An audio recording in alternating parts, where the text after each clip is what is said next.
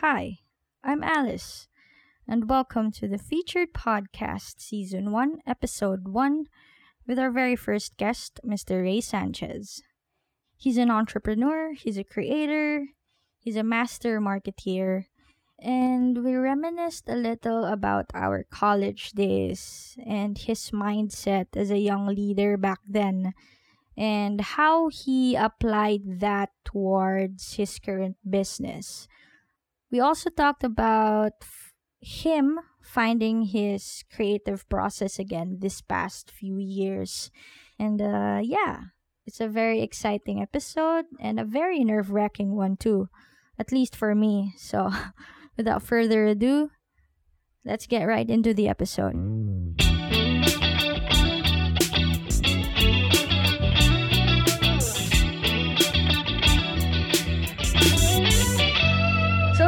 welcome to the first episode of the featured podcast. So, it's finally here and kinakabahan ako ngayon. What? And sobrang excited ako, especially with our first guest.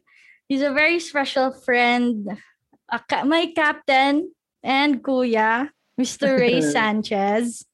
Woo!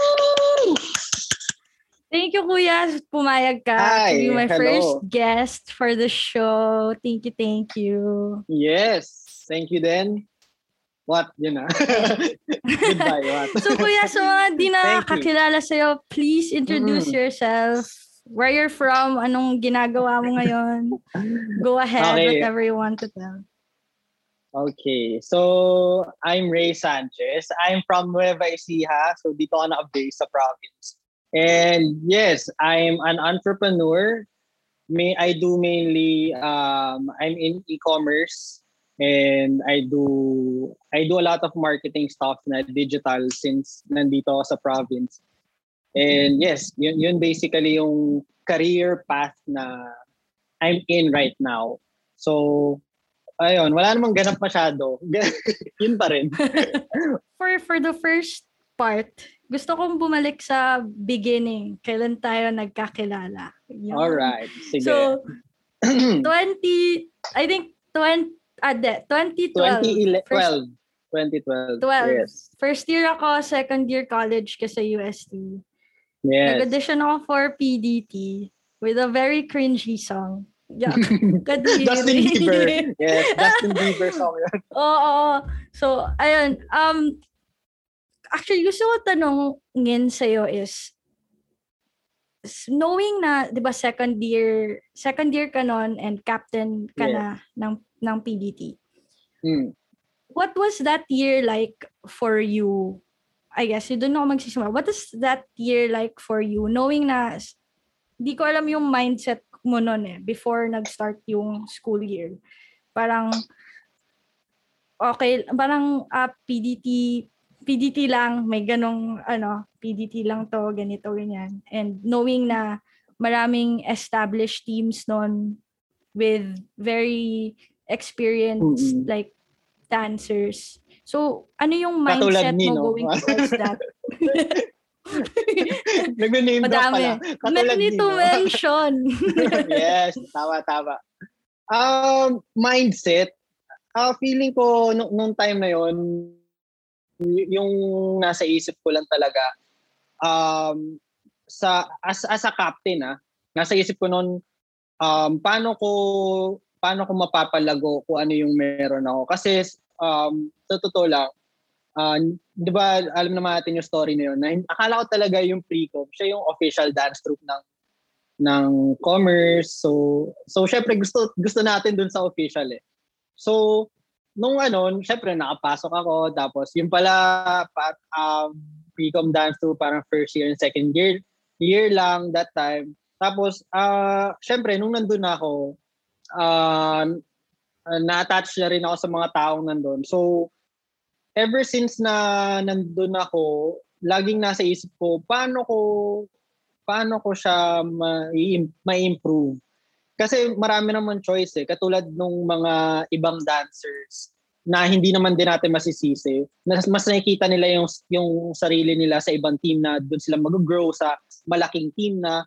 So, ang pinakamalaking hamon sa akin nun, paano ko paano ako mag-grow doon um nang ganun pa lang siya kaliit. I mean, compared sa university-wide, com- compared sa mal- sa established na talaga na matatagal sa mga official na dance group.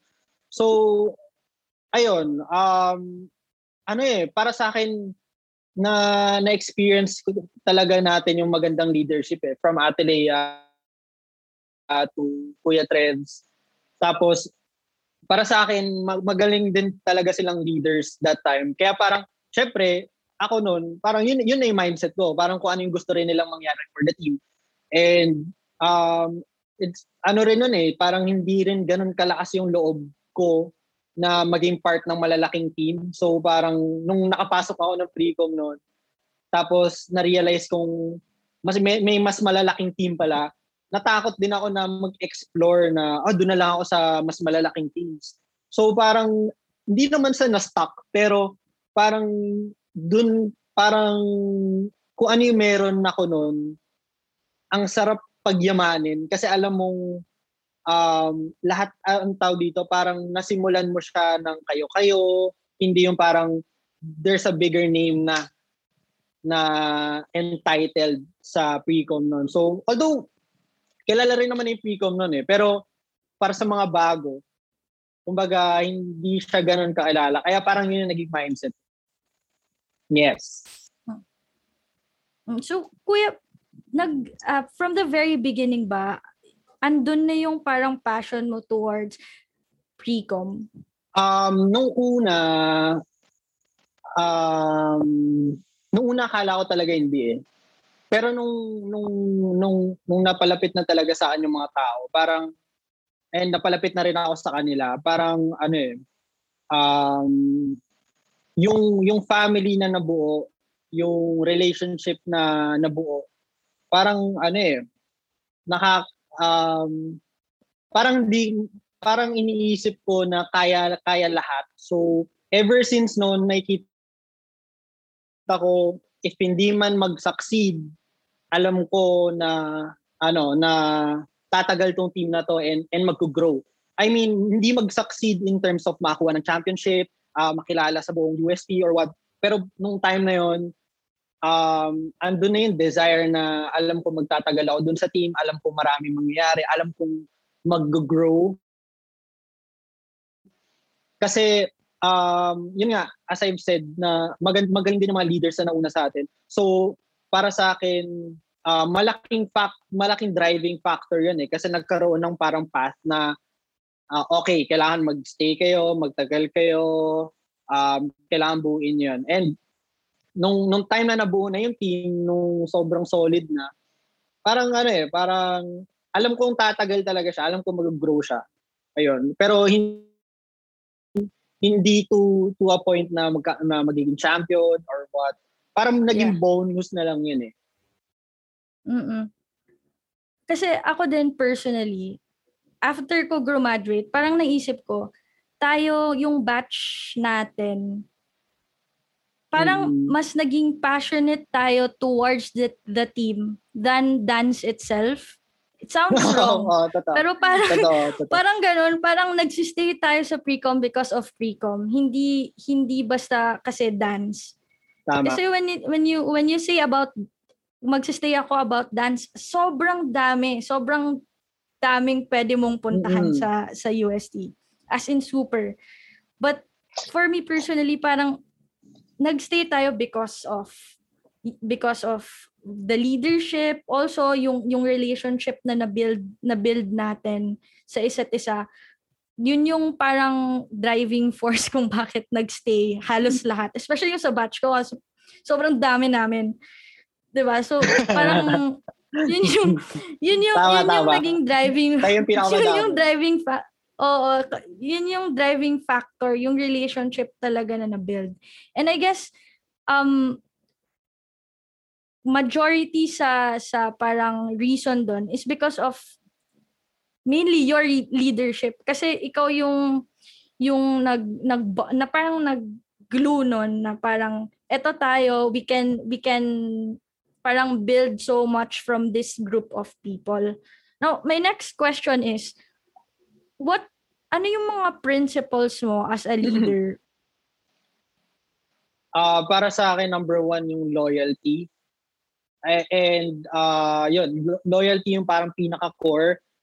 Uh, ngayon, dinedevelop ko nga yung ano, eh, parang mission and vision para sa sa sa business kasi hindi pa naman ganun ka-solid na parang nag-evolve pa naman siya. Gusto ko i-solidify.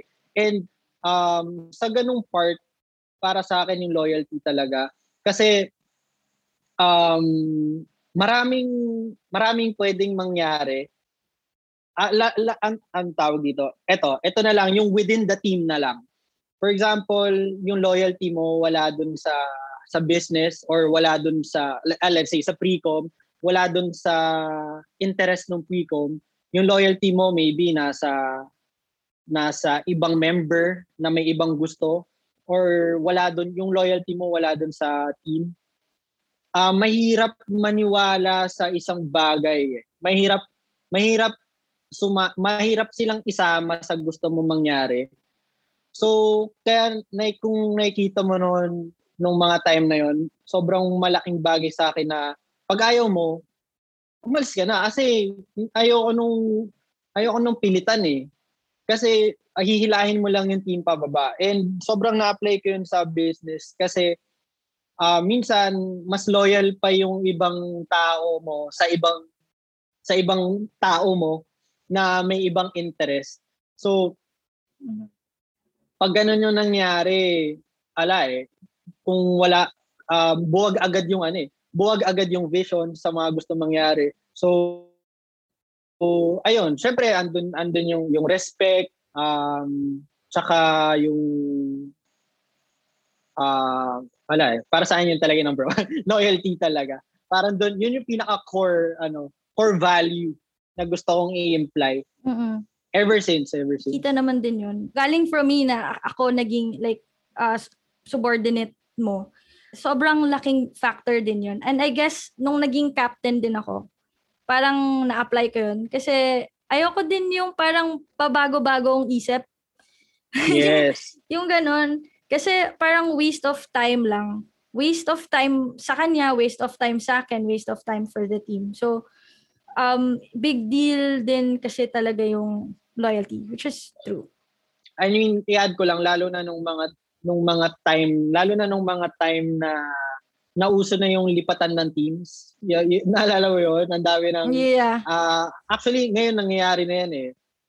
Um, parang ano kasi, although di, di naman natin sila masisisi kasi minsan kasi pag di mo talaga nakikita yung sarili mo na mag-grow sa isang family or sa isang organization, mahirap din naman talagang ipilit. And mm-hmm. parang ayoko rin naman ayoko rin naman silang um, ipilit sa akin na mag-grow sila sa akin kasi kung, kung sa kanila pa lang ah, hindi na sila naniniwalang mag-grow sila sa atin Uh, pero ngayon kasi parang naging practicality na siya eh. Parang, syempre with the limited time na meron ka sa, for example, sa nung time natin sa UST, with the limited time, four years ka lang, uh, mag, uh, uh, may, may chance na mag-join ng dance team.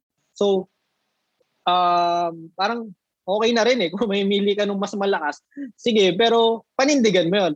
Pero, Lalo na sa, ay, yun yung ano eh, parang yun yung nangyari sa atin eh. Pinanindigan, pinanindigan na lang natin kahit hindi tayo yung malalakas doon. Pinanindigan na natin. And feeling ko naman, nag-pay off naman lahat. So, Yeah. Anyway, so, kuya, may question. Go. Yes. Four years mo sa pre-com, ano yung hmm. favorite compet mo? Compet routine. Ah, uh, yung ano, first IPEA championship syempre. Ooh, Number solid. one. A- anong ano nung mga sumunod na lahat ng sumunod na routine natin? Parang hindi ko talaga siya may pagpalit. Tama ko, mainly siguro yung feeling. Kaya Oh, yeah. Parang, kaya kahit mas maganda yung mga bagong routine, um, na-overpower niya. Kasi yung feeling that time na grabe, sarap talaga sa pakiramdam sumayaw. Kaya Literally yun, yun kasi hindi, hindi talaga kasi natin in-expect Like literal na hindi natin in-expect. Parang nandun lang tayo nag-aantay kung sinong mananalo. Tapos biglang hala, tayo yung nanalo. Parang ha? Manalo. Paano nangyari yun? Tapos sobrang ingay pa natin, sobrang ingay natin palagi dati. Tapos parang ang, ang tingin ng marami sa atin, mayabang tayo, ganyan, ganyan. Kasi sobrang ingay na kasi talaga natin. Akala mo ano. Pero, ayun, maganda yung timing. Maganda yung timing ni coach. Maganda yung timing nung nung lahat ng pangyayari, yung mga schedule, nagtugma-tugma. Oh, tapos tapos yung, yung mga pangyayari sa orgs. Yes. Yung training natin parang hanggang 8 o'clock lang tayo eh. Uwi na tayo ng mm-hmm. 7.30 tapos True nakikita natin yung mga kalaban natin, mag-start pa lang. Tapos tayo mag-dinner na. Pero grabe yun, kuya. Binawi mo naman yun nung fourth year ka. Ano ba yung Intense meron? yung ah. trainings natin nung fourth year, lalo na nung second sem, tuloy-tuloy. Hype, tapos mm. nag-NDC pa. Tapos nung first sem, meron pang smart. Tapos, oh, nga, no? ang dami nun. Ang dami nun, kuya, naloka kami. Buti nga, di, buti hindi ako bumagsak. Buti, Alam mo, yun, yun yung concern ko nun eh. Kasi nung time na shit, sabi ko, parang last naman na eh. Tapos parang lahat na lang ng opportunity na darating, last naman na eh. Pero sa totoo lang, ano kasi, ma- magaling, magaling yung, yung buong team eh. Yung nag-handle ng mga, ng mga kailangan natin, hmm. lahat eh. Parang as, as a team talaga. So, parang di ko rin naman na-feel na na ako yung nag-asikaso talaga parang maybe siguro yung vision lang or yung yung drive lang na, oh sige, tara game. Pero after nun, parang kayo na rin naman na halos nagtuloy, nagtuloy nag-asikaso, lahat ng mga officers. Kaya, ayun. Kaya mad- madali na lang din. Pero nakakapagod talaga yung ginawa natin sobra. kaya ano, kaya napapaisip ako minsan, baka kaya wala nagtuloy ng, ng career sa atin as a dancer, na dancer talaga. Sobrang napagod na ata na college. napagod sa, napagod nung college. Nagsawa na. May chance. anyway, so, ayun. Hmm. Kuya, so, balik lang ako. Nung, nung, uh, nung, nung captain, captain ka sa PDT, kasi ever since non, nakita ko na din yung, yung, uh, yung love mo in terms of creativity yung alam from from like yung mga weird weird natin na conditioning na ikaw nagpapasimula yung parang, hindi namin get sa nang galing yun hindi ko rin na ah. tapos yung tipong mag mag magdo-doings ka ng two straight doings ah, tapos yeah, yeah. jug ng buong UST. Paano mo talaga naiisip 'yon? Yung ganon from from that to to designing yung mga shirts shirts natin, ikaw pa yung pumupunta ng recto. Parang saan, saan ang galing yon sa iyo? Um, unahin natin yung sa mga ano, sa, sa the way the way we operate yung I mean yung sa training, sa workouts. Unang-una, ayoko i-count as I, I mean, ayoko i kunin yung tawag dito. Um, um, yung credit na kung kung maganda man yung kinalabasan. Kasi that time talaga, marami tayong maling ginagawa workouts na hindi ko alam saan ba, saan ba ito nang galing, ba't ba ito ginagawa. Like for example, yung mga plank na 3 minutes, ganyan, ganyan. Pero kasi that time, ano eh, di pa, di pa masyadong structured eh. Like, uh, kunwari, uh, feeling ko mal- mal- malaki yung factor na nanggaling ako sa varsity. Ikaw, ikaw rin, di ba? Varsity ka nung high school. Yeah. So, Mm-mm. mainly, dun ko nakuha yung ano eh, yung discipline in terms of hard work na, oh, kailangan, uh, ito, uh, full out to, tapos kaila, kung kailan lang pwede magpahinga. Kung itong one hour na to, kailangan ang pahinga lang dito, ganito. Kasi um, kailangan very mag, maging efficient tayo sa time eh. So, ewan ko, kasi nasanay kami nung high school. Actually, uh, most of the influence na meron ako sa dancing ngayon, nanggaling yan sa dance team ko nung high school. Um, kasi yung discipline na binigay sa amin doon, actually mas weird nga siya eh, in terms of kung i-compare natin siya today. Kasi mas hindi siya structured in a way na um, in a way na medyo basta medyo weird din siya in terms of, kunwari, kailangan nyo mag-doings ng ganitong, um, ganitong certain amount of, of repetition, tapos um, kailangan nyo mag-rest ng ganito.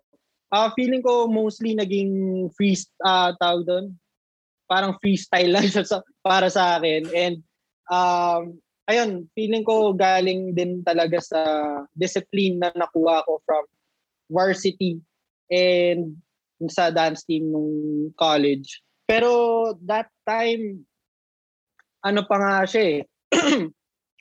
um, in, ang tawag dito, nung, ato, yung, yung dance team namin nung high school, very mahigpit kami sa oras. As in, kung one and a half hour, one and a half hour talaga. Magkaiba yung one hour sa one and a half. So, nung, nung nakita ko sa UST, pag nagte-training tayo,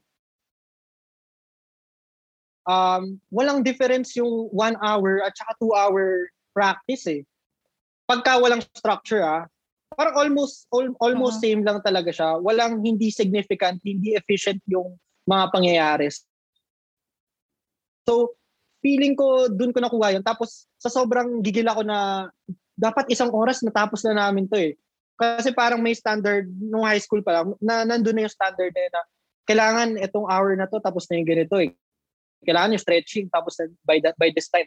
So, feeling ko doon talaga siya nangyari. And nung pagpasok ko nung UST, wala talagang parang professional na nag-handle ng mga trainings. Parang kayo-kayo lang.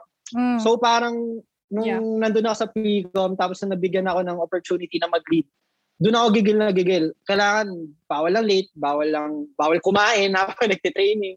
Kasi parang nakikita ko, parang normal, normal lang siya eh. So, yung mga small details na yun, malaking factor talaga na tinitingnan ko na na-establish na talaga nung ano pa lang, nung high school pa lang siya. So, ayun.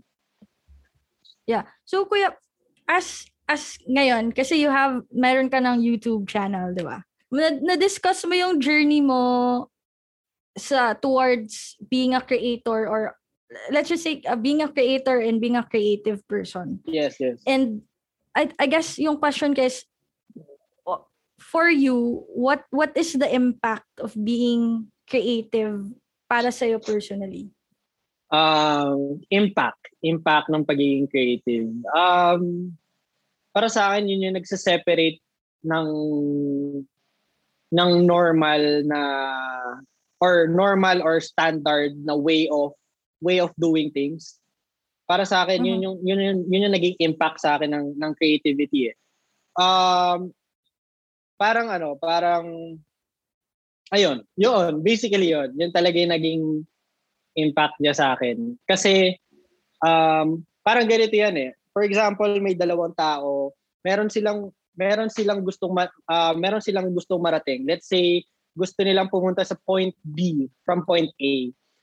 So to point B, from point A, maraming ways of doing things. Eh. Tapos, um, ako, pwede kong i-compare yung sarili ko sa kanya. Tapos, pwede ko siyang gayahin. Um, yung creativity para sa akin, dun pumapasok eh. Kung gagayahin ko lang siya, ah, ang tawag dito, yung creativity, para sa akin, dun siya pumapasok in a way na meron tayong different different ways of doing things na mm-hmm.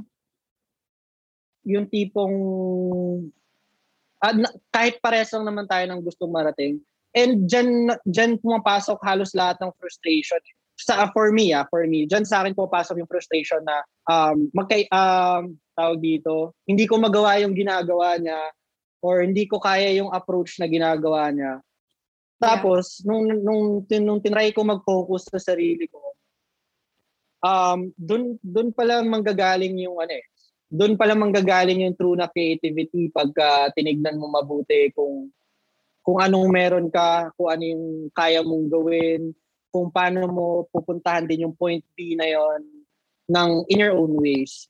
So, yun, yun yung yun yung malaking impact sa akin talaga. And ano eh, naging naging naging mindful ako, naging mindful, naging aw, naging self-aware ako sa kung ano yung kaya ko at hindi ko kayang gawin. Kasi maraming taong hinahanap nila kung ano yung wala sila eh. Or hinahanap nila kung ano yung um, tawag dito, or ini-stress out nila yung weaknesses nila or yung insecurities nila mas mas dun dun sila nagpo-focus sa kung saan sila mahina. And para sa akin, hang, pag hinahanap mo kung ano yung wala sa'yo, mahirap talaga eh. 'Di ba? Yeah. So para ano, so yun, parang doon ko siya doon naglalaro yung ano, yung yung impact sa akin ng creativity kung paano ko siya tinitingnan. Uh-huh. Sa akin naman kasi yung impact din kasi ng creativity more of like uh hindi hindi siya para siyang outlet for me eh. Mm-hmm. Parang siyang more of outlet siya for me, yung creativity. Actually, that's, yan din yung reason kung bakit ko ginustong simulan to, yung, yung podcast. Kasi for, like you, na, na-mention mo sa, sa first video mo na after, di ba, after you graduated college, parang medyo nahirapan kang, ma- nahirapan kang hanapin yung creative side mo ulit. Which is, sobrang na, naka-relate ako doon. Kasi after that, parang what's next kung baga. Kasi we dedicated our four years sa PDT. Doon lahat binuhos natin yung, yung creative process natin and everything. So after that, wala nang wala nang sumunod, parang oh, ganun. Tama, tama. And and isipin mo for, for the longest time di ko din alam paano ko siya i i parang i-share kumbaga ilalabas. Although nung 2019, yung two years ago, nalabas ko siya buong year kasi nag-compete ako buong year. puro kasayaw eh. buong year.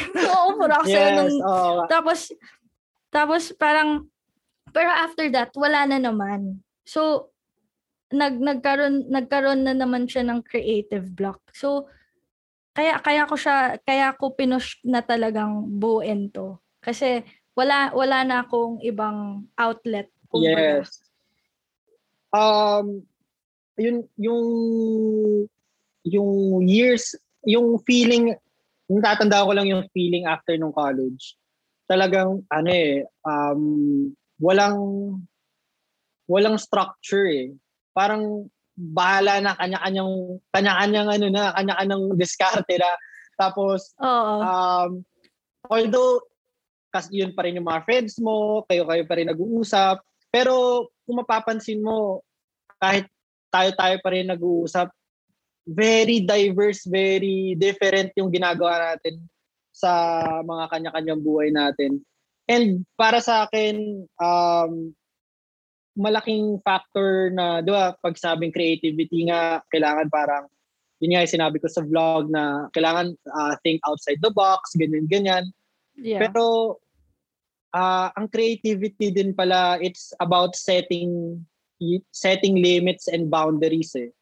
Kasi pag sobrang kalat-kalat nung dami mong possible na gagawin, lalo na ngayon na ang dami ng option sa um, kahit nasaan kang parts ng mundo with the with the technology na meron tayo ngayon. Sobrang dami ng options kaya parang yung point ko rin talaga na sa video na yun, it's about setting of boundaries eh. Kasi pagka pagkagalaw tayo ng galaw, walang ano eh, walang walang path. So, yeah. ayun, yun lang. Yun, yun, yun yung take ko sa creativity talaga. At saka, for me din kuya, yung pagiging yung pagiging creative. Kasi nga, di ba na-mention mo, parang masyado na nating iniisip kung ano yung ginagawa ng iba, ganito. Yes. Tapos napapressure tayo na bakit bakit yung quality na ginagawa ko hindi as good as X person. Mm-hmm. Well, in fact, when you think of it, hindi yun yung magiging perception ng ibang tao. Yun yung perception mo sa ginagawa mo. Parang ganun. So, for me, yung creative yung creativity or yung creative process natin would always depend on kailan tayo or kailan tayo magiging kontento sa ginagawa natin? Yes, yes. Right? So, pero, syempre, andun yung, andun yung pressure, andun yung pressure, andun yung, yung takot mo na baka, ah, yung isipin ng mga tao, sakto lang, ganun. Kasi kahit sabihin yes. ng mga taong sakto lang, matatakot ka na eh. Parang, bakit hindi, wow, bakit hindi, bakit hindi, hala, ang, ang ganda nun. Parang, di ba? So, mag, from, from there, from there, parang, may, may, may thinking sa sarili mo na, um, sige, pag, pag-iisipan ko muna kung anong gagawin ko sa susunod. Hanggang sa madadelay ng madadelay ng madadelay. Hanggang sa ma-realize mo na nagkakaroon ka ng creative parang creative block kasi masyado ka ng into your head. So, yes. for you, Kuya, what, ano, how do you cope with that? Yung pag nagkaka, for sure, for sure, hindi naman overflowing yung, yung naiisip natin na pwedeng gawin as creators. Mm. Pero, how do you overcome that? How do you deal with it, with creative block? Um, ito para sa akin, nagbabasa ako lately ng ano eh, ng um, ng Leadership 101 ni, ni John Maxwell. Um, feeling ko in terms of this creative block na sinasabi mo, uh, ito yung nakikita kong parang kung pinapasok dito yung idea ng self-discipline. Hmm. Kasi uh, maraming taong marami silang potential or yung creativity nila ang daming ang daming ang dami pang potential na may ilabas pero hindi nila may ilabas. Kasi yeah. um, they lack self-discipline eh. Hindi ko sinasabing sobrang self-discipline ko or what. Pero at the end of the day, yun yung palagi ko iniisip eh. Kaya hindi ko na fulfill or na-extend yung full potential ko. It's it's because I lack self-discipline. Hindi ko um, for example, yung yung ano lang eh, pagising lang, pagising lang ng maaga. Pagka hindi mo siya nagagawa tapos kailangan mo siyang gawin, um, malak malaking factor yun na ko-contribute niya eh. Parang yung, yung momentum din na nabibigay na sa'yo for everyday. Tapos yung pag-manage din ng energy mo, kung saan mo dapat iput yung energy mo sa mga bagay-bagay. Kaya ang naisip ko nga for example sa school, um, 'di ba very structured, may pasok, may pasok, may may oras ng pasok. Pero bakit dati kahit tapos na yung yung pasok mo sa school, after after school, um, mer create ano pa rin eh, andun pa rin yung desire mo to to create things. Pero ngayong ano, ngayong wala nang structure yung yung life or wala nang schedule, wala na yung parang oh, ito kailangan mo tong gawin. Um, ang hirap, ang hirap i- i-cast nung creativity na yun. Well, ay, ang mm nakikita kong uh, reason, it's because hindi mo ginagamit ng mabuti yung walang walang disiplina yung paggamit mo sa energy mo, sa time mo, sa kasi um, sa school, 'di ba? Um, hindi mo na siya kailangan pag-isipan. So it takes um, a little willpower or a, a little effort na kailangan mo siyang puma na kailangan mong pumasok.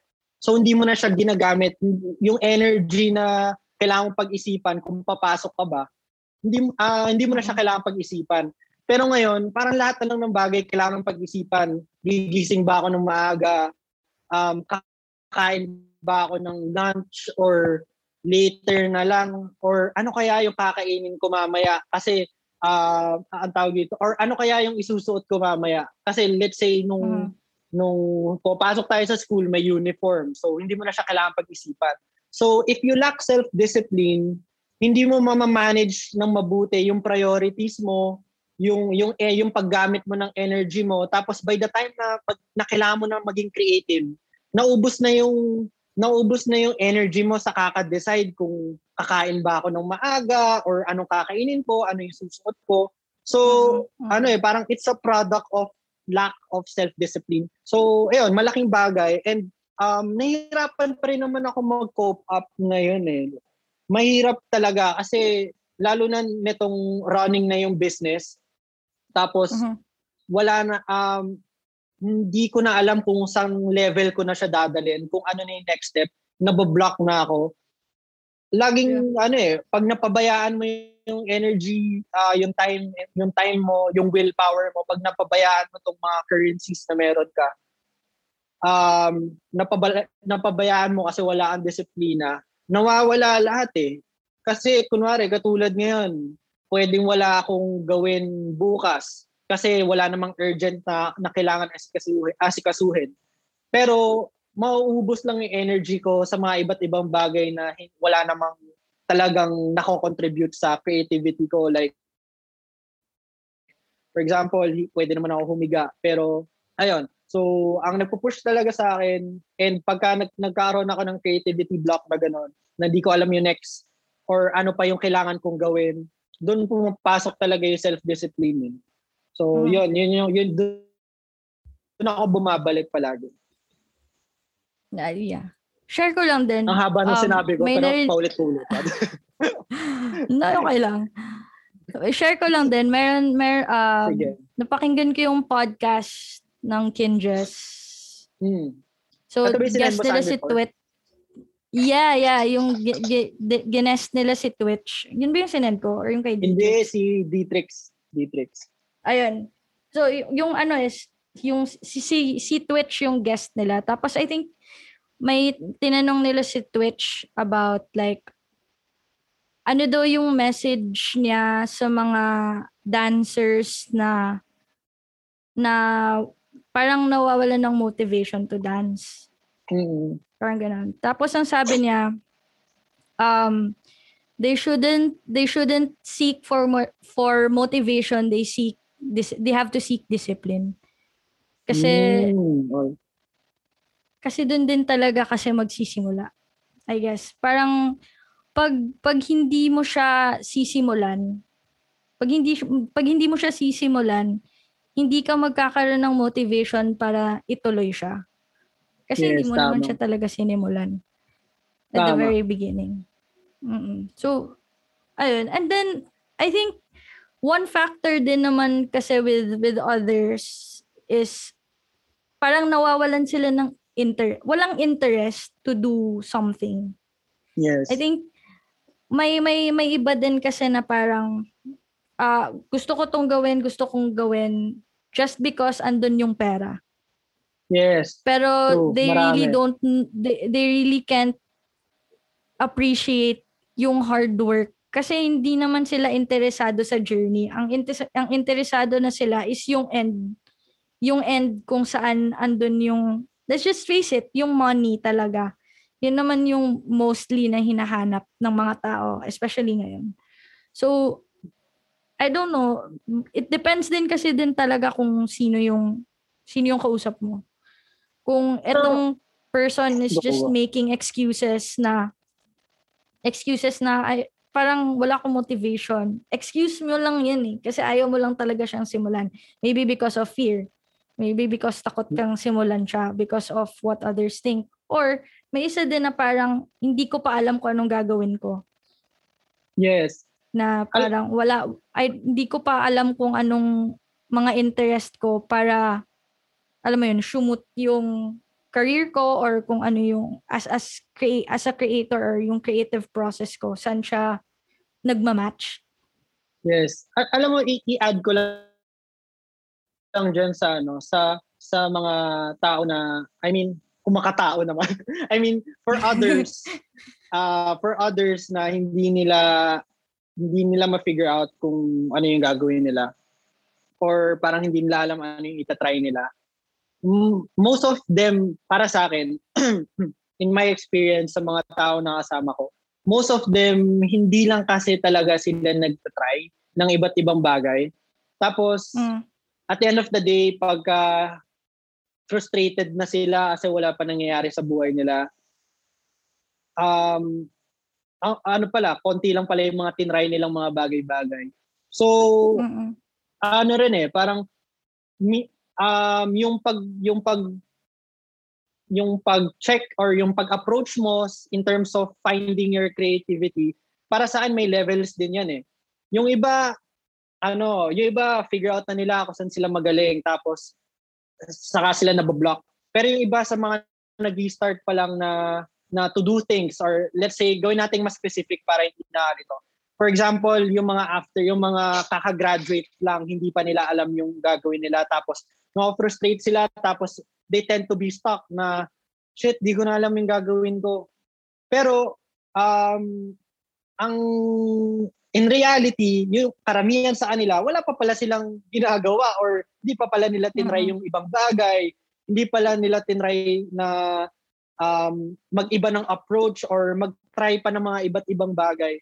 And kasi ang malaking factor doon is nagiging komportable na sila na hindi sila nagtatry ng iba't ibang bagay. And para sa akin, yun yung pinaka parang rock bottom ko rin na, na, na encounter yung tipong um, hindi mo na talagang tawag dito hindi mo na talaga wala wala ka ng confidence na mag-try. Mm. Yun yung pinaka parang rock bottom ano ko talaga in terms of finding ko ano talaga yung gusto ko. Eh. Would you think kuya that's because feeling nila or feeling ng iba, contented na sila kung anong meron sila. Yes, oo. Kaya yung pagka naging comfortable ka talaga sa isang bagay, sobrang sobrang masama eh. Um, yeah. For example, um, tawag dito, for example ako, uh, may chance naman or may option ako na magstay in Manila to find careers or uh, to pursue uh, marketing or or what or dancing maybe. Pero um lately na realize ko nung nung pagbalik ko dito sa province parang ginawa ko lang ata to kasi ito na yung komportable. And when you're confronted with your excuses, ang ang sakit eh, parang mm. uh, parang basta ano, parang nagagalit uh, nagagalit ka sa sarili mo, hindi mo ma-accept na, gum, na, yeah. na pinili mo yung mga komportableng bagay. So, yun eh. Pag uh, napunta ka talaga doon, naging comfortable ka, pag pinili mo yung komportableng bagay, ang hirap, ang hirap ano, ang hirap um, umalis. Mm-mm. Super relate. Kuya, mas una ka pang pumunta ng province. Ako kakauwi ko lang last year. kakauwi ko lang last year. So, oo, totoo yun. Para, para kasi, isa din is, yung, yung perception, yung, sa totoo lang, yung perception na mas, mas may career sa, sa Manila, yes. yun yung nag, na, yun yung naging excuse ko. Ay, kasi ayoko din talaga kasing umuwi mm. noon before. Ayoko umuwi kasi andito naman yung career, andito na yung business capital ng buong Pilipinas. Bakit pa ako mm. uuwi? Mm. Coming to a real- realization na there's so much more kung sa kung saan man kung saan ka man pupunta. It doesn't have to be doesn't have to be Nueva or Cebu or CDO. Mm. Kahit sa sa pinakamalit na province ka ng Pilipinas may opportunity. Nasa yes. sayo nasa sayo na yan kung gaano ka ka-creative para yes. makabuo ng business or makapagtrabaho tas ilago ilago kung anong meron ka. Kaya um ayun sobrang sobrang malaking realization and malaking um learning din yung pag-uwi ko na alam mo yun, less gastos ka pa. less gastos ka pa compared sa Manila. May rent ka sa Manila, ikaw pa magbabayad ng lahat pag nasa province ka, onte lang yung gastos mo. So, kaya nga eh, it, for example, sa'yo, um, I commend you kasi, for example, nag-start ka ng something na, na ganito. Um, for a lot of people, I mean, ewan ko lang, for some, maybe for some people, pag umuwi sila sa province nila, um, medyo ano eh, medyo comforting talaga. And lalo na for example, katulad ko, andito ako sa bahay ng parents ko. So, kahit pa paano lang, um, mahirap talaga eh, lalo na pag nag, naging kontento ka na, na mm. wala naman akong babayaran, something na gano'n. Mm. naman ako babayad ng yeah. kuryente. Parang, wala something na gano'n. So, yeah. ayun. Sometimes, ano eh, um, it's a trap, pero, for example, like, ikaw nga, um, and and ako na tinatry natin umalis sa sa comfortable thing na to. So, mm-hmm. Ayun, siguro ano, by the end of the day, kung papanindigan mo na lang din talaga, kailangan mo na lang din talaga panindigan. Tsaka may, may choice ka naman lagi. I mean, ako personally, may choice naman ako lagi. Parang, pwede naman akong bumalik. Kung yes. gusto kong bumalik ng Manila, pwede mm. ako magstay. Kung gusto magstay dito, gusto kong mag-abroad, kung gusto mag-abroad, pwede din. I think the bottom line is we all have Tama. choices. Di ba? May, yes. Lahat tayo may choice. Na nasa atin na lang yun kung paano natin siya paninindigan. Kumbaga. Kasi at the end of the day, choice mo lang din naman yun. Yes, sabi nga, 'di ba, um, lahat ng desisyon ay mali. Pero uh, ang tawag, magiging tama lang yung desisyon pag itinama mo. Pero by default, lahat ng desisyon natin ay mali. For example, ito, pag nung umuwi ako ng Nueva Ecija, um, pwedeng, pwedeng, ano eh, it's a wrong decision eh. Pero nasa yan kung paano itatama. Or marrying at this age, or going to a certain school. Pwede namang mali na nasa USP ako, pero kailangan, uh, ginawa lang natin siyang tama. Parang gano'n. Meron akong isang line eh. Nakuha ko to ay DJ Lunyo eh. Pero at talagang ano, hindi ko talaga siya makalimutan. Sa uh, parang ano, parang sa parents ata niya to. Parang or, or, or something na pinipigilan siyang magsayaw something na ganun.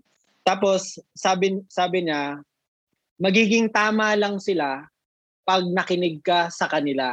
For example, sa parents mo, sinabi, wala kang mapapala dyan sa pagsasayaw or wala kang mapapala dyan sa sa YouTube career mo, wala kang mapapala dyan sa podcast mo magiging tama lang sila pag nakinig ka sa kanila. Pero if you follow yourself, if you if you believe in yourself, pag sa sarili mo ikaw nakinig, magiging tama ka, hindi sila. Parang gano'n. Pero uh, ay, sobrang nagustuhan, sobrang nagustuhan ko talaga 'yon. Pero minsan sa ibang parents, it's ano eh, parang me, medyo scandalous siya eh na parang, eh paano kung tama naman talaga yung sinasabi ng parents dun sa anak?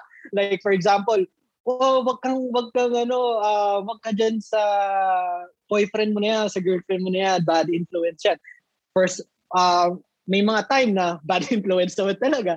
So, so kumaga, ano din, read between the lines. Pero it, sobrang nag-resonate talaga sa akin yon Lalo na yung ano, um, etong e-commerce business, ano eh, parang for for some time hindi talaga siya ano eh parang hindi yan mag-work something na ganon pero pag nakinig ka sa mga taong hindi talaga siya mag-work hindi talaga siya mag-work. Pero pag sa sarili mo ikaw nakinig or sa mga tamang tao tamang tam, sa mga mentors or sa mga taong tamang friends tamang community pag sa kanila ka nakinig um magiging tama yung decision mo. Mm-hmm. So, pag-usapan natin yung business mo ngayon, kuya. Real quick. Yes. Sure.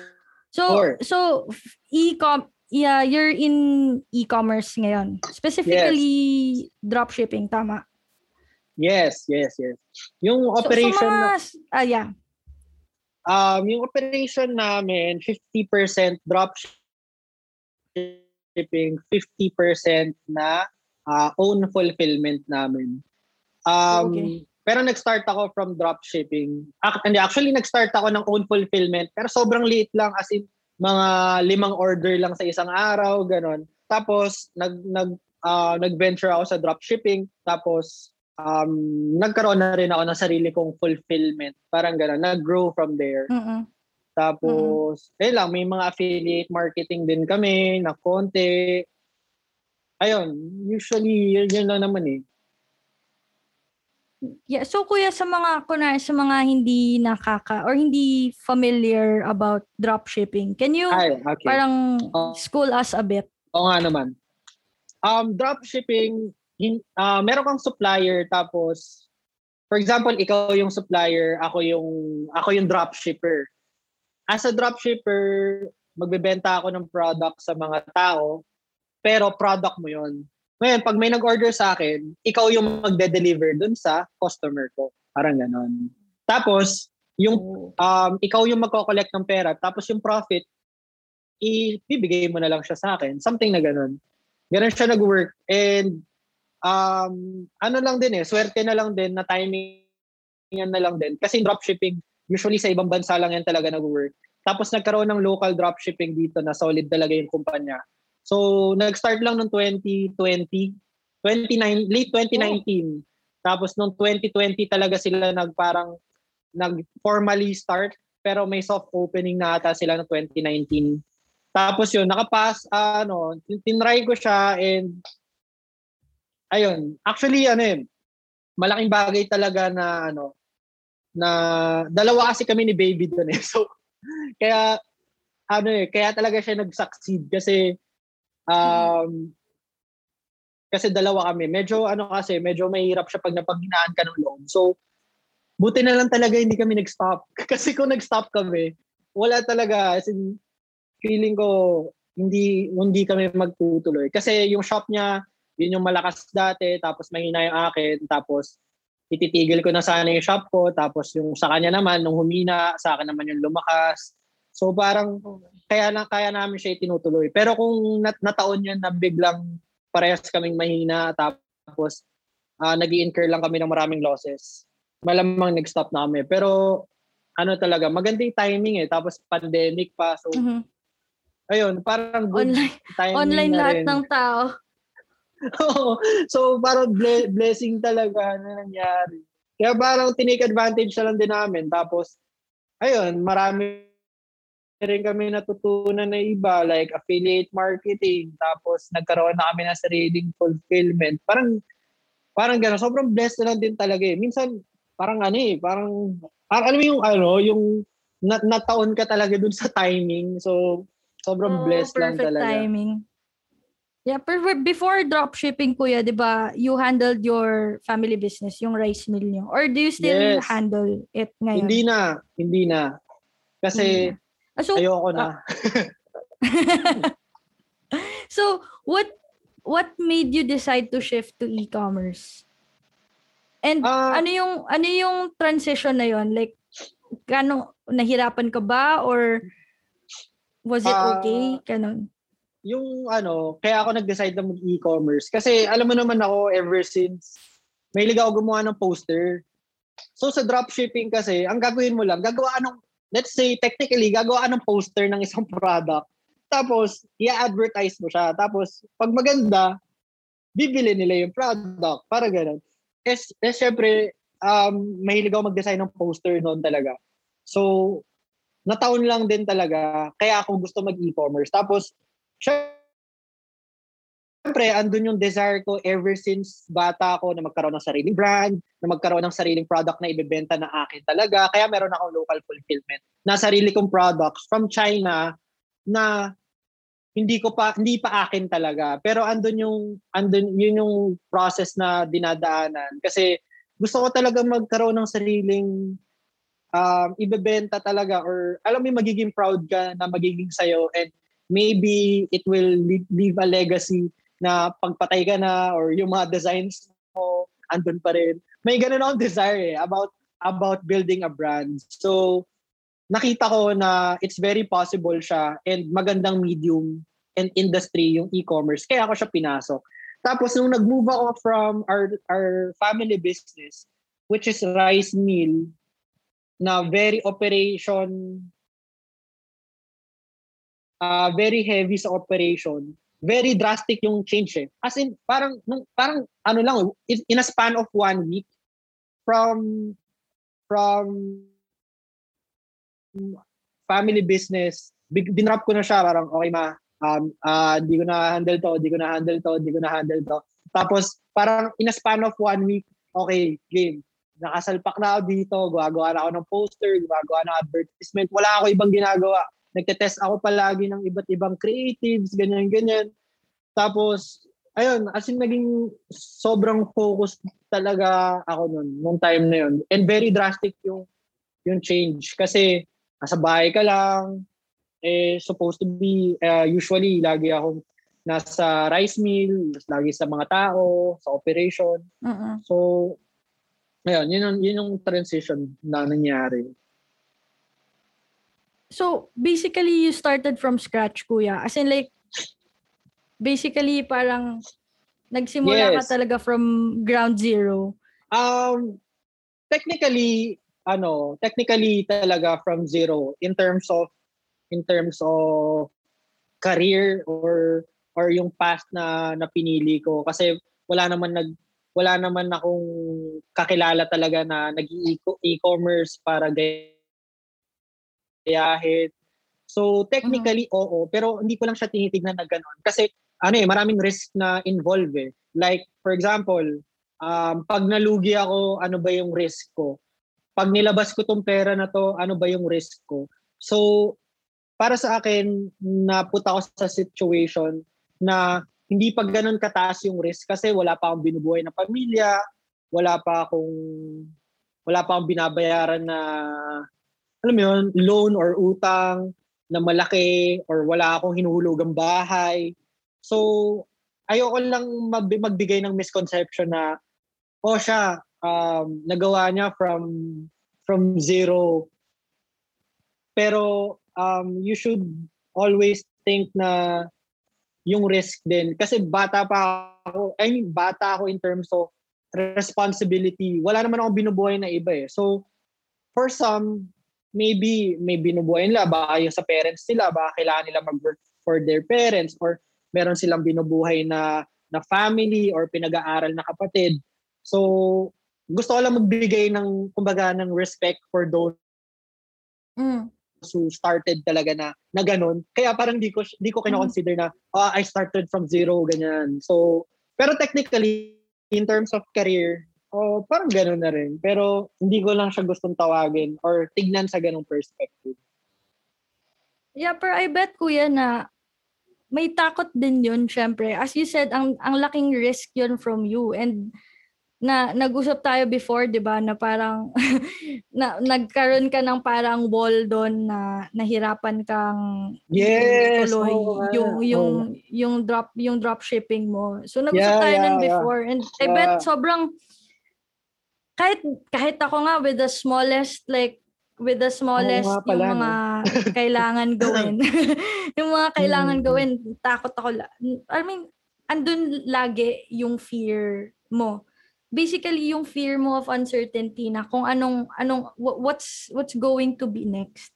Yung ganon.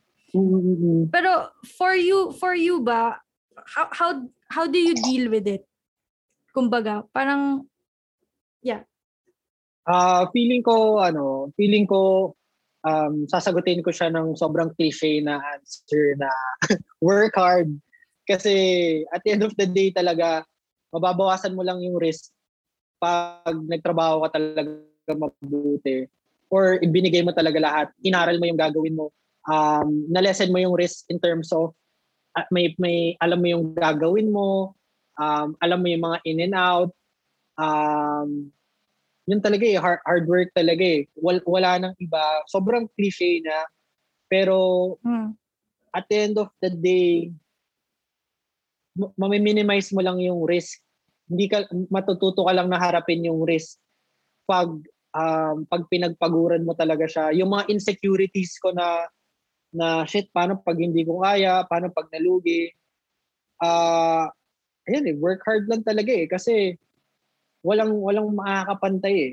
Yun yun yun talaga eh.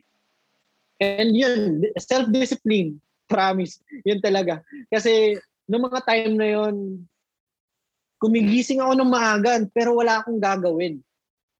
Parang kinoko gusto ko lang um, actually may gagawin naman ako pero ibig ko sabihin um, 9 o'clock pa lang ng umaga, 8 o'clock pa lang ng umaga, wala na akong gagawin kasi gumising na ako ng 6, nag-workout pa ako noon, ginawa ko na lahat ng kailangan kong gawin. So by 8 o'clock, wala na akong gagawin. So sobrang free nung mind ko.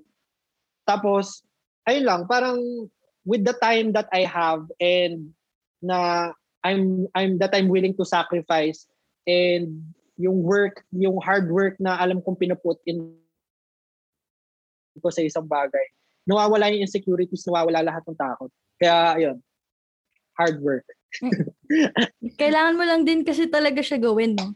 Yes. Kasi hindi mo hindi mo lang din naman kasi malalaman kung mag-work siya or hindi kung hindi mo siya gagawin. Basically. Yes. And in terms of ito, it, it, this is a business eh. Um, Mhm. For some people, natatakot sila kasi wala silang pera or baka maubos yung pera nila or baka malugi sila. Ito yung mga risk.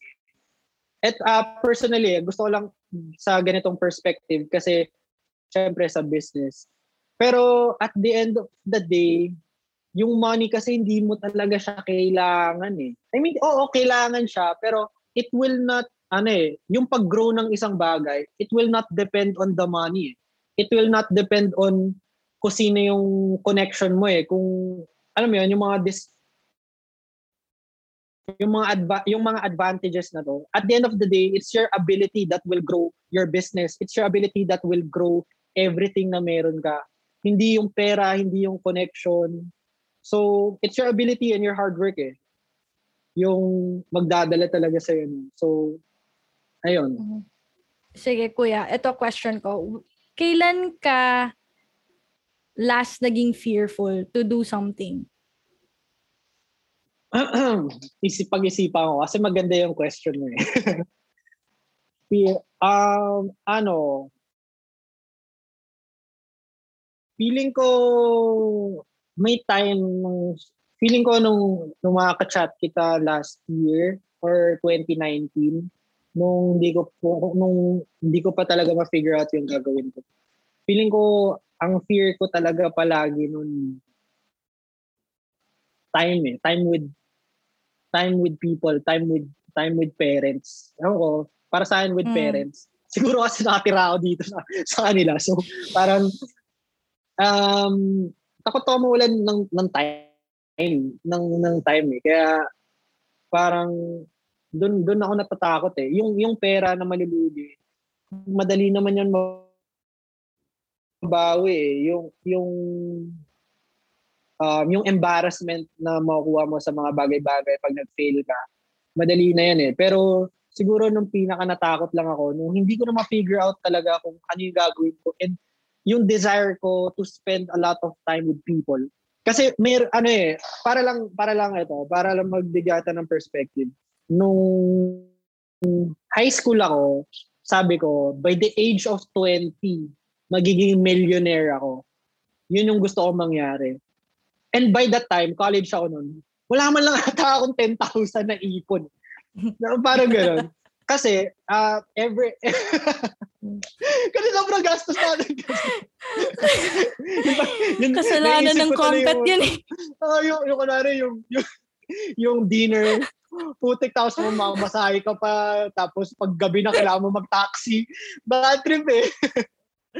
so, May costume ka pang babayaran. Tapos kada compet, iba-iba costume. Diba? Nakakaloka. Hindi, tapos ang, ang masama nito, sasali ka na nga ng compet. May registration fee pa. Parang, ha, sasali ka na nga lang. Parang ikaw na nga lang yung mag-entertain ng tao tapos kailangan mo pa magbayad ng registration fee. Kaya, ayun, ayun, yung bata pala ako parang, ah, sabi ko, by age of 20, kailangan millionaire na ako. Hindi ko alam kung paano ko siya gagawin.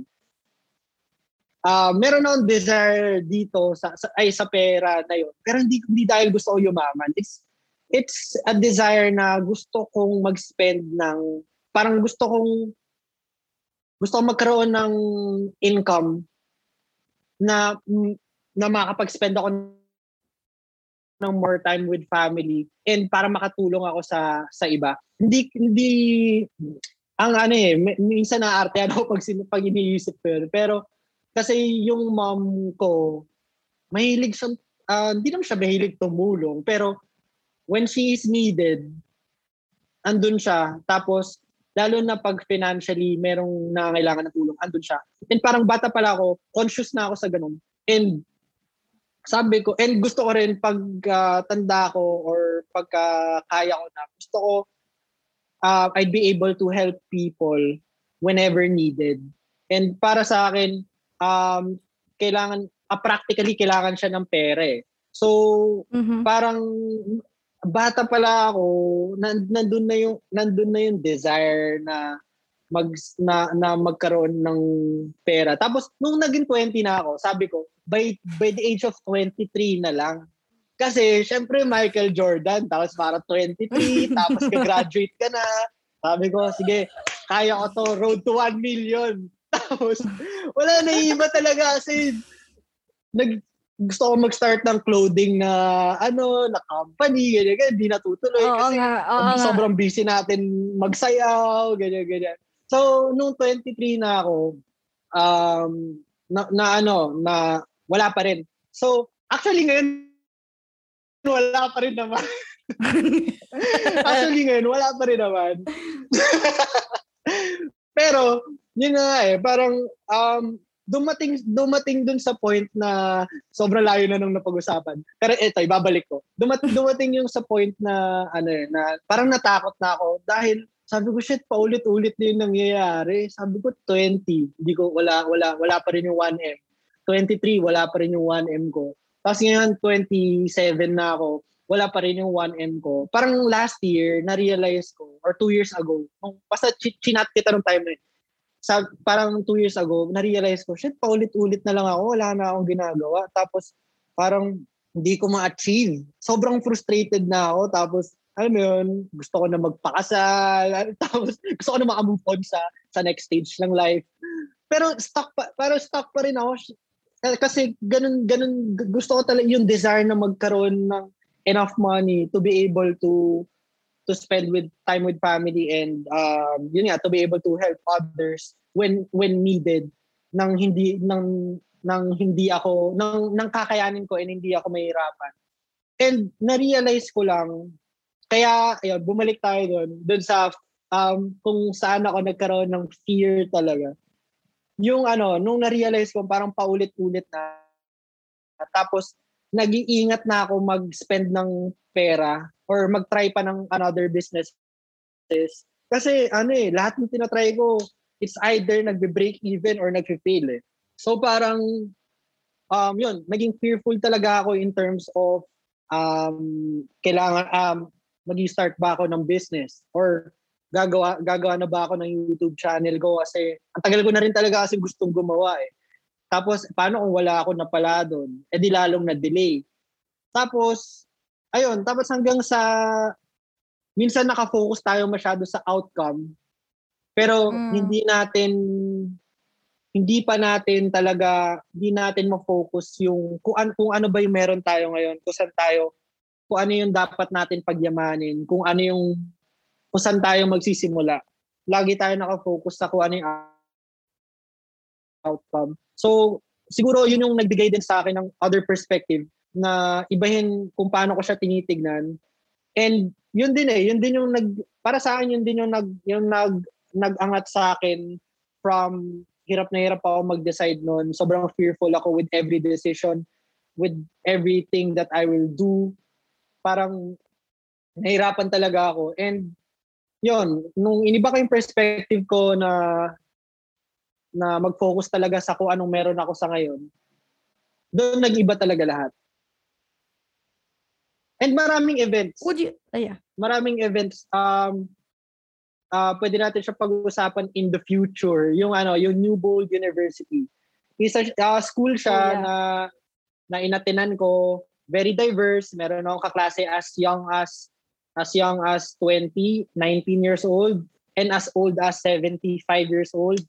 So very diverse siyang school for seven days. Tapos, doon doon ako nakita ng maraming opportunities eh. Tapos, ayun, yung, mara, mara, mara, isa din yun yung sa mga parang turning point na nagbigay talaga sa akin na iba yung perspective na mag-focus sa strengths ko. Kasi, ayun din, gusto ko rin pag-usapan natin yun in the future about strengths kasi um, na-open na rin sa akin yung industry about strength coaching na Oh, yeah. na mag-focus ka talaga kasi parang iba-iba pala lahat talaga ng tao. For example, um, ang tawag dito, for example, merong limang negosyante, pare-pare silang mayayaman, pero very different yung ways nila kasi iba-iba sila ng strengths.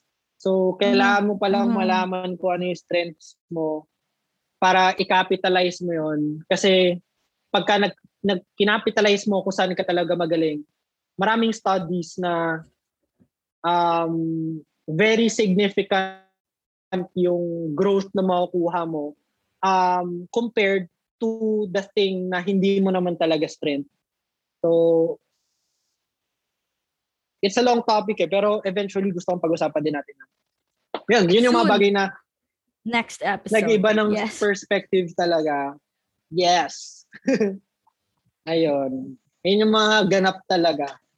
Would you say na yun yung greatest fear mo? Um, greatest fear. Uh, maybe, oo. Ayoko lang, ayaw parang maybe. Sinabi ko lang maybe kasi feeling ko meron ako mas magandang sagot. pero, pero, pero para sa akin yun talaga, eh, yun, yung time. Di ko alam kasi, ewan ko, yung sa influence ng lately ng mga napapanood ko, parang, um, medyo ano ako sa legacy na iiwan ko eh. Parang, Mm. marami ako napapanood na sinasabi nila na pag namatay ka, hindi ka papatay. You only die when you're forgotten.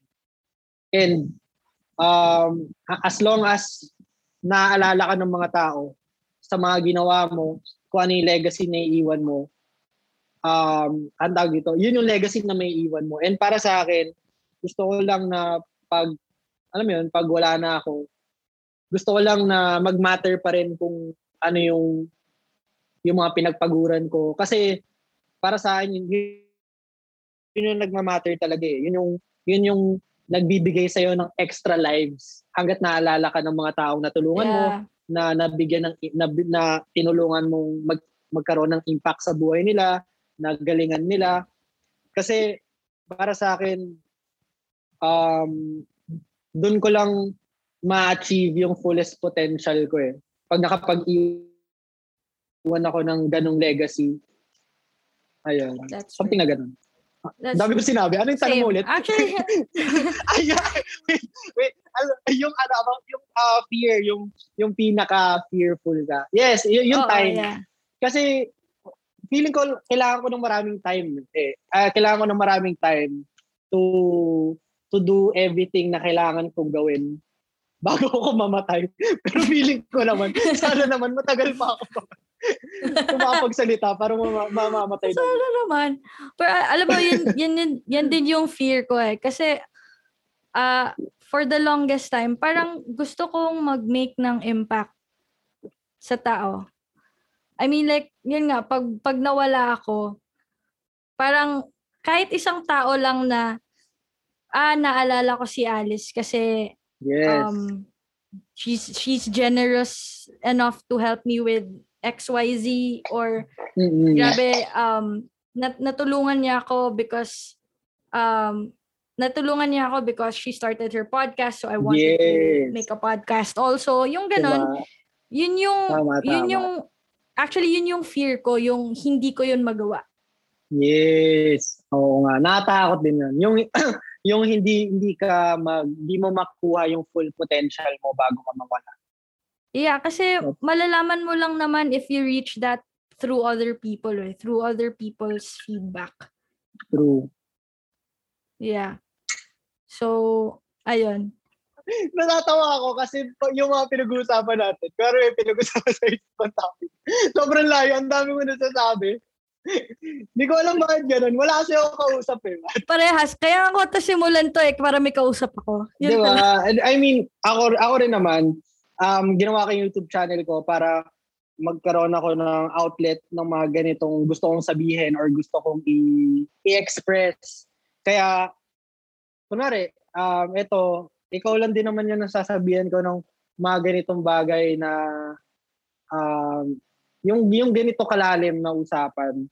So, kaya kaya feeling ko, kaya pagka may, may isang topic na napag-usapan, ano ko ano-ano sinasabi, ano ba to? Ang daming sinasabi. Okay lang Hindi yun. naman yun yung tanong, yun, iba yung sagot. Ayun. Ayun, so, since na-mention mo yung YouTube, yung YouTube channel mo, so, ano yung, Yes. aside dun sa sinabi mo, ano yung main main purpose mo kung bakit mo sinimulan yun. And ano ba yung i-look, i- Oo. ano pa yung ilo-look forward namin sa channel mo? Subscribe ka na lang, what lawa. I-ring mo yung bell, what? Hindi, um, actually, gusto ko yung tanong na yan. Gusto, ano nga eh, sasuggest ko nga yan sa, sa, sa Alis, tanong mo nga sa akin yun. Hindi, gusto ko talaga yung, yung gusto ko yan kasi feeling ko hindi ko naman siya masasabi sa ibang ta- tao nang hindi nila tinatanong yung ganitong perspective. Kasi maybe baka, alam mo yun, parang, ano ba naman to? Bigla na lang sinasabi yung purpose niya sa YouTube channel niya. Parang, ano ba to? So, since, since tinanong mo, ah natutuwa ako doon. What lang. Anyway, ayun na nga. Sasagutin ko na.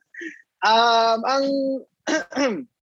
ang purpose ko talaga doon, um, gusto ko mag-build ng community with like-minded people and hindi kasi siya yung tulad ng Instagram or Facebook na, for example, in-add kita as friend. Kailangan, parang i-add mo rin ako. Parang, or let's say sa Instagram, pag pinollow kita, um, ah, baka kailangan mo rin ako i-follow or something na ganun. Pero pag nag, nag-build ka ng YouTube channel, um, ang magsusubscribe lang talaga sa'yo, yung mga interested sa sinasabi mo, or Mhm. or maybe katulad ngayon, dahil konti pa lang yung subscriber ko, baka marami lang napilitan na kakilala ko. Pero, pero alam mo yun, kunwari naging ano na yan, naging, naging 500 or 1,000. Alam Yeah. mo na lang na you're surrounded with people na willing makinig and willing to have a conversation with you regarding the topic na mga gusto mong pagsabihan. Tapos, naniniwala kasi ako na when you're surrounded with the right people or with with the right community, it will really have an impact on how will you will you perform. eh. Um, it will propel you to a better version of you in terms of um uh fulfill in terms of fulfillment maybe kasi Mm. yun yung sinasabi ko naalala mo last year or two years ago ba yun yung ah, last year gumawa ako ng Facebook group yung PX Fly Yeah. Mhm, ang purpose mhm, noon, ang purpose noon, gusto kong magkaroon ng ng community with like-minded people. Kaso hindi ko na lang talaga siya naituloy kasi um, sobrang busy talaga, sobrang busy na talaga sa work noon. And ayun, kaya gusto ko talaga mag-build ng community kasi um, para sa akin, kaya ako narating yung narating ko ngayon in terms of um, in ter- terms of my e-commerce journey it's because I'm surrounded or um, I know people or a community na na mapagtatanungan ko or mapagsasabihan ko ng mga bagay-bagay tungkol tungkol dito sa industry na to. And yung community talaga na yun, yun yung nag nag-help sa akin para ipagpatuloy and mas galingan pa. And feeling ko pag nag-create ako ng YouTube channel ko, mas makakapa, mag, mas magkakaroon ako ng ng channel or ng medium na makapag-create pa ng community ah, na, na, na makapag-build ng community para maybe matulungan ko rin sila na ma-propel yung buhay nila or kung ano, kung ano yung interest nila, kung parehas kami ng interest, maybe um, matulungan ko rin sila mag-succeed. And um, and for sure, ma- matutulungan din nila akong mag-succeed in terms of um tawag dito in terms of natutulungan nila ako na may express yung knowledge ko or I mean hindi naman knowledge or may express yung feelings ko, yung opinion ko. Kasi ano eh um, para sa akin marami akong gustong sabihin hindi um, di pa ako ganun kagaling, hindi ko pa mapa- ma-articulate mabuti minsan yung mga gusto kong sabihin. Pero yung desire, yung feeling ko to share something ins- um, inspirational or motivational or something value na it will make your life a it will make your life better. Para sa akin, ano eh, um, isang napagandang fulfillment para sa akin noon. And yun, yun yung, yun yung gusto kong mangyari. Pero in um, aside from that, gusto rin mag-create ng personal uh, gusto, parang ito rin yung journey ko to to start my personal brand para in the future, maybe matulungan ako na, kunwari, may start akong business, maybe uh, pag maganda yung pagkaka-establish ko ng personal brand ko, maybe matulungan ako noon. Yun na lang yung parang mga bonuses na, kunwari, uh, meron akong magandang product, tapos since nalaman nilang ako yung may-ari ng product, baka baka mas maraming bumili.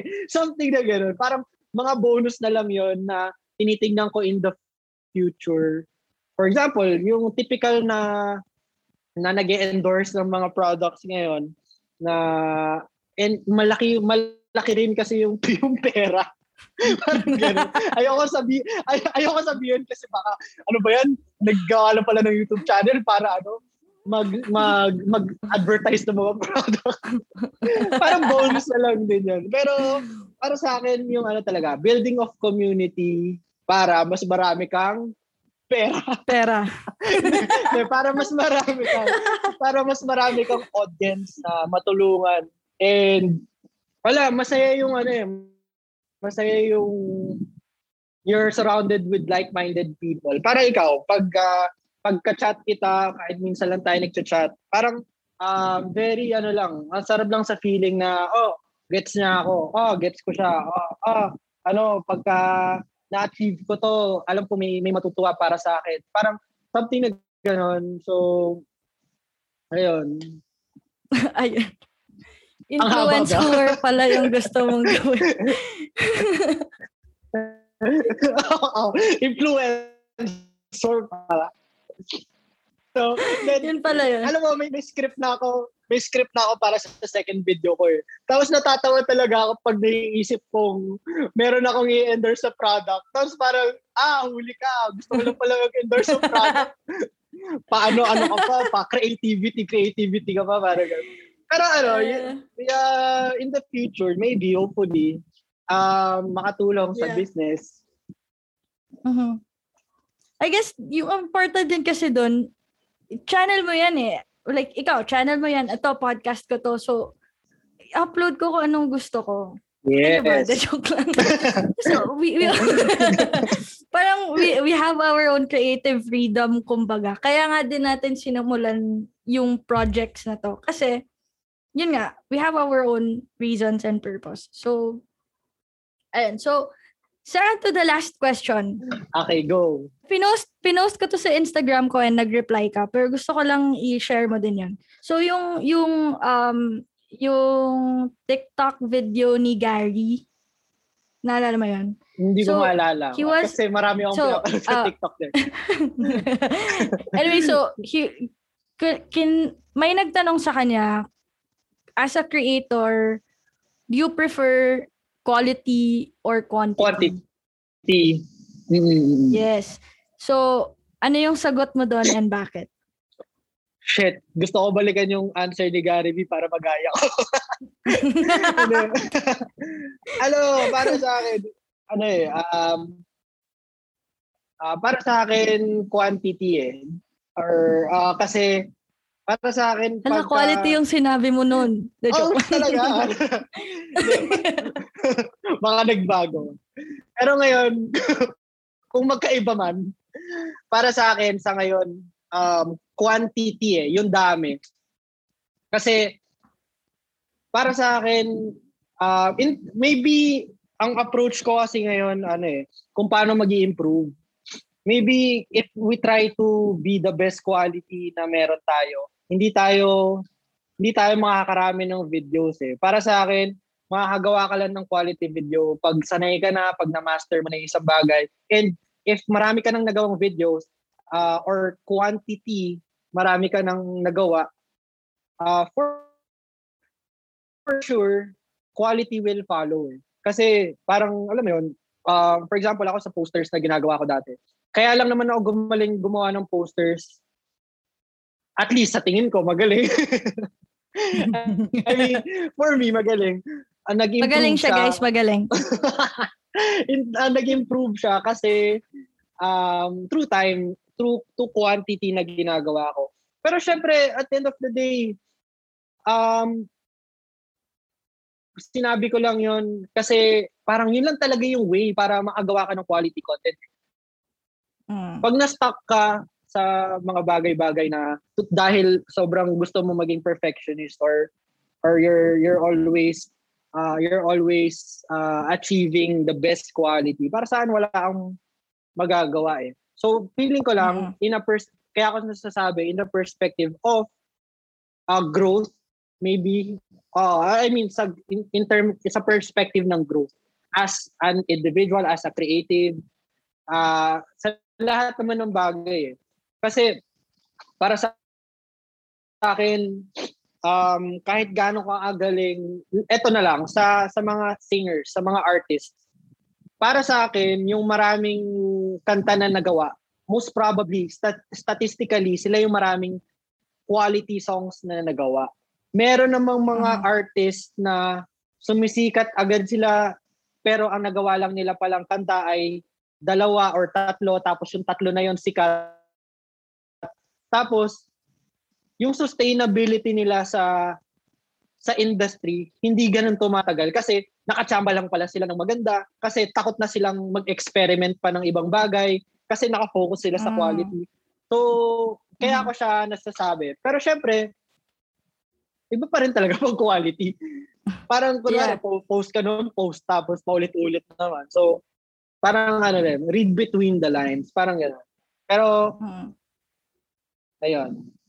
That's my answer. I guess doon din papasok kasi pag, when, pag inisip mo na quality content lagi yung gusto mong ilabas, papasok mm. kasi yung overthinking doon eh. Parang, yes. Tapos, doon magsisimula yung magiging stuck ka. Tapos, di mo na lang ipopost kasi feeling mo, hindi siya quality content. Yes. Di ba?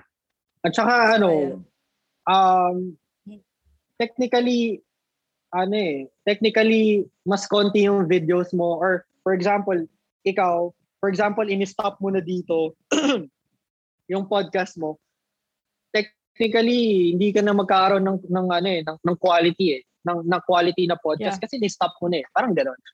If it makes mm-hmm. sense. Ayun. Yeah. Oo, uh, gets. Tsaka ngayon, marami ng ano eh, marami ng maraming uh, ang tawag dito.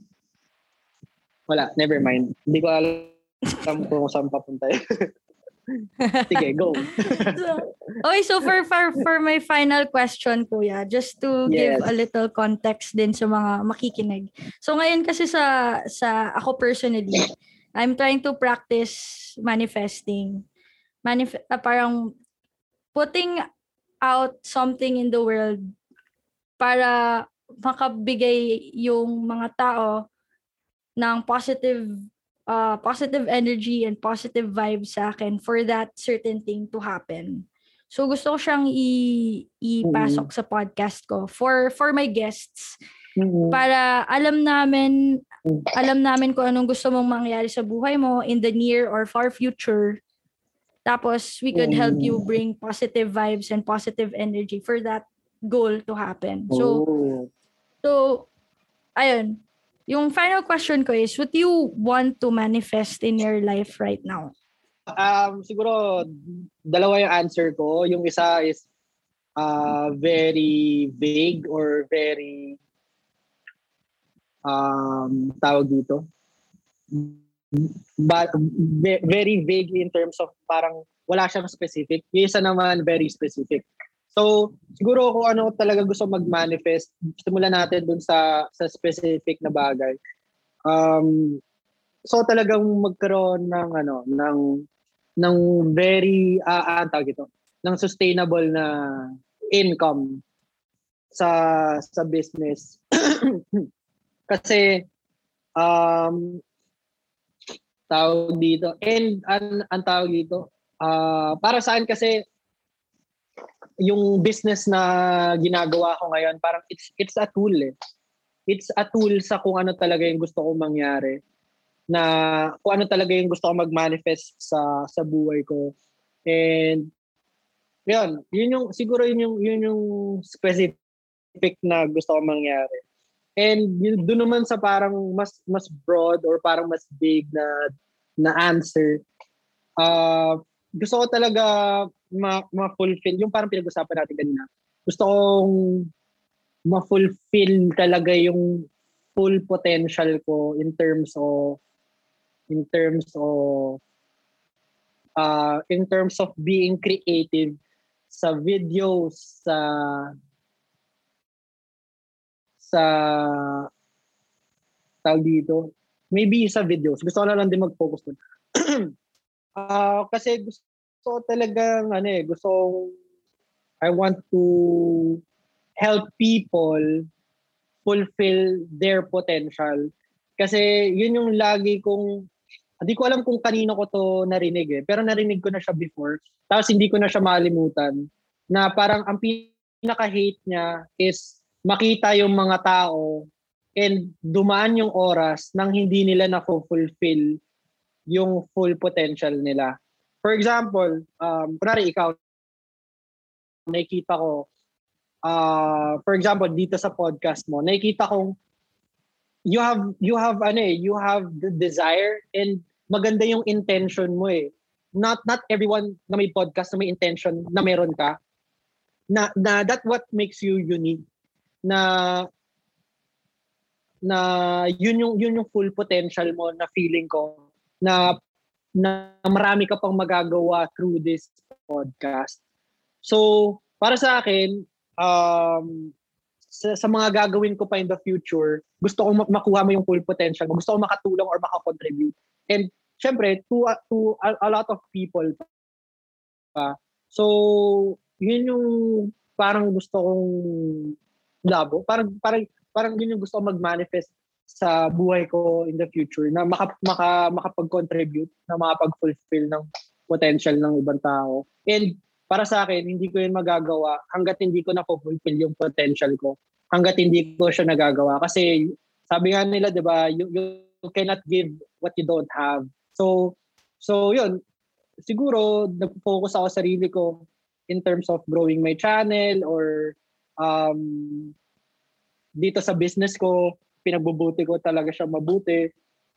Uh, para para doon, para doon doon doon din papunta. All right. Cool, Ayun, cool, or cool. it makes sense. Tama ba? Tama Yes, ba? ah, yeah. It makes sense. It makes sense. So, lahat ng positive vibes na ibigay kay Kuya Ray. So, yeah. That's the end of this podcast. Thank you, thank you, Kuya, for being here. Woohoo! Anyway, so Kuya, do you have anything to promote like sa business mo and Ah, tawag dito. Ang pro-promote ko talaga ay ang aking YouTube channel na merong isang video na magiging dalawang video na next week. Hopefully maging dalawa na. Pero pagka, alam mo yun, baka, may, alam mo yun, baka may mangyari na naman, na tamarin or something. Pero ano, ah sabi ko, ano yun, di ba? Self-discipline. Yan. Kasi, So ah, pagka pagka-post nito dapat naka-up na din yung video mo. Ah, yun. Hopefully, nakapost yung, yung second video. Kung makapromote, natatawa ko sa sarili ko kasi kung makapromote ang channel, akala mo naman may 10 na, akala mo 1,000 may subscribers. eh. Wala ba 100? Kaya natatawa lang ako. Pero ano, ah hopefully yes. Ah subscribe to my channel. Kaya ano, natatawa lang ako minsan pagka ano, pagka, kunwari ganito, na, oh, may pa-promote ka ba or something. Wala talaga ako may promote. Siguro yung YouTube channel ko. Tapos, pag tinignan nila yung YouTube channel ko, isa lang yung video, nakakatawa. Kaya, pero follow nyo yun. Um, hopefully, ang Follow target yun. ko, ang target ko makapag-upload ng videos weekly. So, hindi ko na agad siya nagawa kasi yung yung video ko last week lang yon So dapat this week meron na. Wala pa rin. Na-delay kasi medyo nagpa-practice pa tayo. Akala ko magagawa ko. Pero yun yung target. Mahirap kasi, mahirap pagsabayin. For sure, di ba? Marami ka rin ng mga ibang ginagawa. For sure, itong podcast Mhm. mo, alam ko, it takes a lot of, it takes a lot of willpower, discipline, time management para mai ano mo talaga, maiput into place mo talaga siya ng maayos, ng maganda. And mahirap kaya yun. Kaya, ayun. Pero anyway, subscribe Ah. kayo guys. Tumatawa, tumatawa lang kami pero seryoso kami. Subscribe kayo. subscribe na kayo kasi wala pang tatang yung ano, subscribers ko. Gawin nyo lang, road to 100 subscribers. Yes. and ako naman, so sa mga hindi pa Yes. nagpo-follow ng Facebook and Instagram ko, you can like and follow uh, us at Featured Podcast for updates on our next episodes. Yeah. So thank you again, Kuya Ray, for being here. Thank you din, Alice. And Sobrang. see you guys next week. God bless.